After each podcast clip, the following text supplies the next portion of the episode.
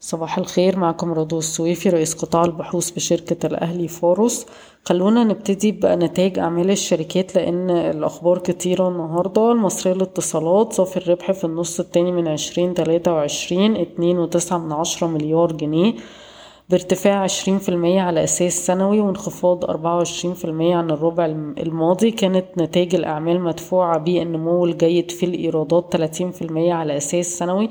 بالرغم إن حصل ضغط على الهوامش بسبب التكاليف ومصاريف الإهلاك ارتفع دخل الاستثمار من فودافون لواحد وواحد من عشرة مليار جنيه بارتفاع سبعة وأربعين في المية على أساس سنوي وحصل ارتفاع في طبعا تكاليف التمويل. في النصف الأول كانت الأرباح ستة وسبعة من عشرة مليار جنيه بارتفاع سبعة وسبعين في المية عن العام الماضي والسهم بيتم تداوله عند مضاعف ربحية أربع مرات لعام عشرين تلاتة وعشرين.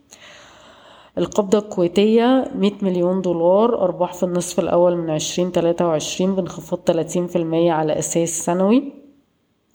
وصافي الربح في النصف التاني من عشرين تلاتة وعشرين أربعين مليون دولار بانخفاض خمسة وأربعين في المية على أساس سنوي. نتائج الأعمال كانت متأثرة سلبا طبعا بالانخفاض اللي حصل على أساس سنوي في أسعار اليوريا عالميا. والسهم بيتم تداوله عند مضاعف ربحية ست مرات لعام عشرين تلاتة وعشرين ولسه مستنيين تفاصيل أكتر عشان نقدر نعلق على نتائج الأعمال. شركة ReNew Power الهندية يمكن أن تضع حجر الأساس في مصنع الهيدروجين الأخضر بتكلفة 8 مليار دولار في المنطقة الاقتصادية لقناة السويس في أوائل 2024 والشركة كانت موقعة مع السويدي اتفاقية إطار عمل مع الحكومة في نوفمبر الماضي. سيتم تشغيل المحطة الأولى من خط السكك الحديد عالي السرعة بطول 1100 كيلومتر في نهاية عام 2024 وده طبعا هيأثر على أرباح السويدي وأوراسكوم للإنشاءات. مدت هيئة الهيئة القومية للأنفاق الموعد النهائي لفتح مظاريف ترام الرمل بإسكندرية للشهر المقبل بدل من أغسطس بتكلفة المشروع 450 مليون يورو. وبفكركم إن أوراسكوم للإنشاءات وحسن علام كانت داخلة في المشروع. طلعت مصطفى نتائج أعمال طبعا عالية جدا في الربع الثاني من عشرين تلاتة وعشرين. المبيعات ارتفعت ميتين وخمسين في المية. لعشرين وسبعة من عشرة مليار جنيه مصري وبالتالي مبيعات النصف الأول حوالي تلاتة وتلاتين مليار جنيه مصري. صافي الربح في الربع التاني من تلاتة وعشرين ارتفع خمسين في المية تقريبا على أساس سنوي تمنمية وتلاتاشر مليون جنيه وبالتالي أرباح النصف الأول ارتفعت أربعين في المية لواحد وستة من عشرة مليار جنيه. رفعنا القيمة العادلة لاتنين وعشرين جنيه ونص وبفكركم إن الشركة طبعا تعتبر بتقدم أكبر قيمة كسهم في قطاع العقار.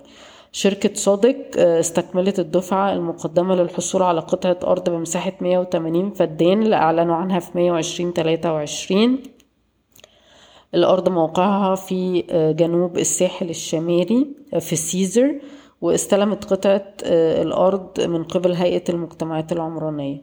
أبو ظبي الإسلامي مصر البنك سجل الأرباح الربع التاني من عشرين تلاتة وعشرين. واحد واتنين من عشرة تقريبا مليار جنيه بارتفاع مية في المية على أساس سنوي وخمستاشر في المية عن الربع اللي فات أرباح النصف الأول اتنين واتنين من عشرة مليار جنيه.